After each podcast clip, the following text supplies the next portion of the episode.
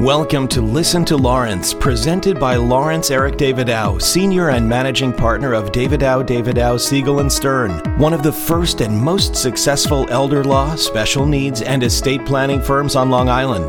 This podcast series is based on his Listen to Lawrence seminars and will teach you how to plan in advance to protect your own assets and those that you leave to your children and grandchildren.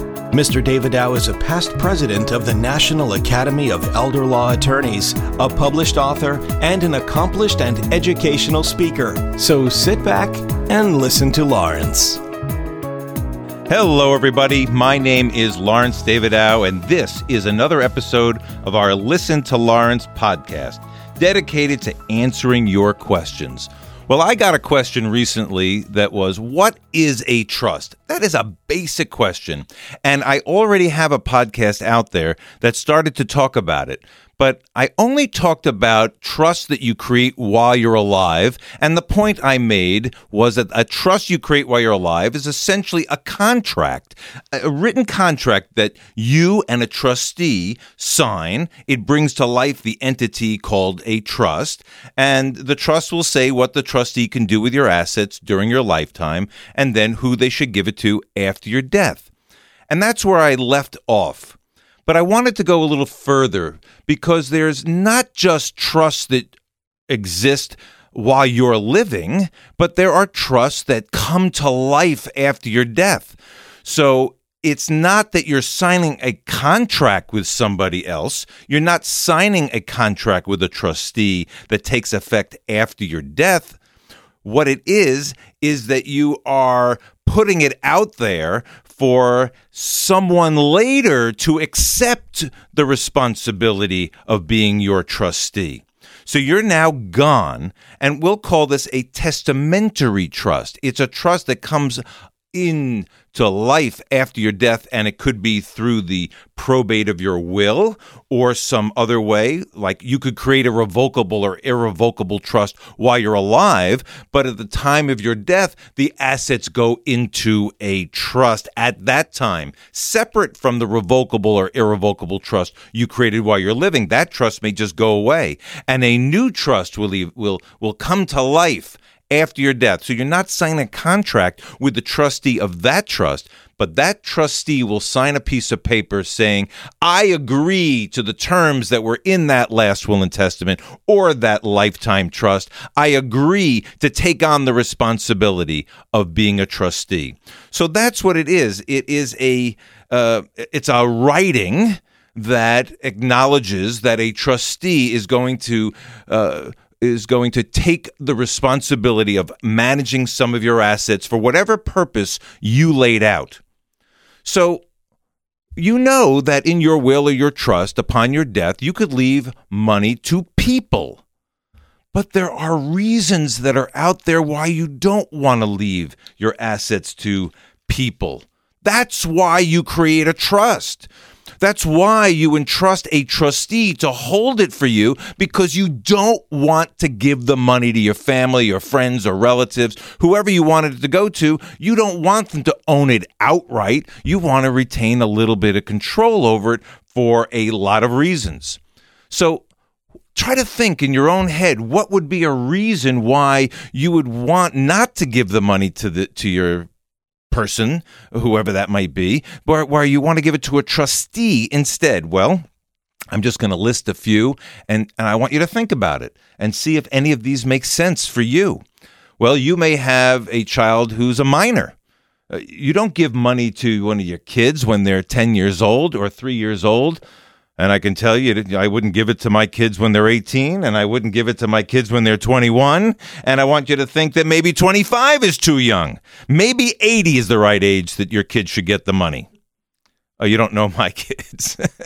but it could be, you have to pick the age. It could be 30, it could be 35, it could be half at 25, it could be half at 30. So you don't want to give your children the money until they reach an age of maturity and children mature at different ages.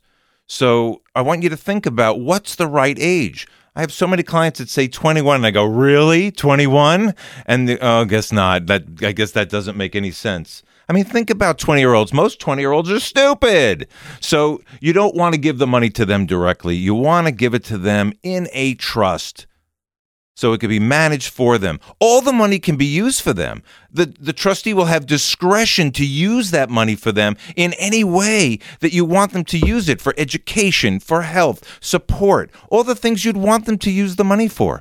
We're just not giving them control over the money until a certain age or ages. So think about creditors. Some of your beneficiaries may just be have no ability to manage money at any age. So you wouldn't give it to them, you'd give it to a trustee to manage for them. Maybe they're able, but they're irresponsible. You, they're just the type of person who they'll get the money and they'll just forget about it, or they'll, give it, they'll just have someone else manage it for them, but not a professional. Maybe someone who shouldn't be managing it for them. If if they're irresponsible in any way, you put it in a trust for them. Um, if you know they're just going to have bad management of the money, you don't give them the money. Uh, if you think that your children are about to get divorced, it may not be a good idea for them to inherit money. I'm sure there's no one out there that doesn't like their daughter in law or son in law. I'm sure you wouldn't have picked them. I'm, I'm, I'm sure that doesn't exist. But it's possible and it might be better to put the money in a trust than to have your daughter in law, son in law get the hands on the money someday. So think about that. You may have children that have drug and alcohol problems or gambling problems. You don't give money to people like that. You put it in a trust. It may be for their life. You may have a child with disabilities. That child may be on Social Security. Um, they may be on what is called SSI, Supplemental Security Income. They may be on Medicaid if they inherit money, that first of all, they may not be able to handle it because of their disability, but even if they're competent and they can handle it, because of the needs based benefits they're on, they shouldn't inherit money because if they inherit money, they'll lose their SSI, they'll lose their Medicaid. So we create a trust for them. We call that a special needs trust or a supplemental needs trust. Essentially, let me tell you about that trust. You're giving the money to a trustee who has full discretion to use this money to enhance and enrich that beneficiary's, that child's life for the rest of their lives. The, all the money can be used for them, for whatever you really want the money to be used for, but it can't be used in a way that would replace government benefits. That's the type of language that's in there. That's called a special needs trust or a supplemental needs trust. And at the death of your child with disabilities, the trust would terminate and the money would go on to someone else in your family. Some people create bloodline trusts. They love their children, they trust their children, but they want to make sure that the money stays in the family. So the money goes into a trust. It benefits your beneficiary, your child, your grandchild, whoever that may be. And at their death, it goes to other members of the family because you don't want the money going to their. You, you gave it to your son. You love your son. He dies. He leaves it to his to his wife, and the money ends up in the hands of her next husband. You may not want that. You may want it to go to your to your children and then to your grandchildren. You may have children that are very affluent. And if they are very affluent, they may have estate tax problems. They're probably in their planning trying to find ways to get rid of their money so they can die with less and pay less estate taxes. So if they inherit more money from you, that would be a bad thing. They're going to get it and then try to figure out how to get rid of it. But if you leave it to them in a trust where they can benefit from it upon their death, that money will pass to other family members and won't be taxed at the death of your child or grandchild, whoever it is going to be. So, bottom line is you can create trusts while you're living, you're giving uh, having a contract with a trustee or you're asking a trustee to accept the role of trustee to manage assets after your death. That's the lesson I wanted you to get today. And so that's about it. I, I look, I take these questions, I try to answer them as quickly and as, as sincerely as I possibly can. And so if you have a question out there, I invite you to send me uh, one of your questions and I will answer them. I want you to send it to info at davidowlaw.com, and I will answer your question in a future podcast or one of my Listen to Lawrence letters. I uh, encourage you to go check out our website at davidowlaw.com.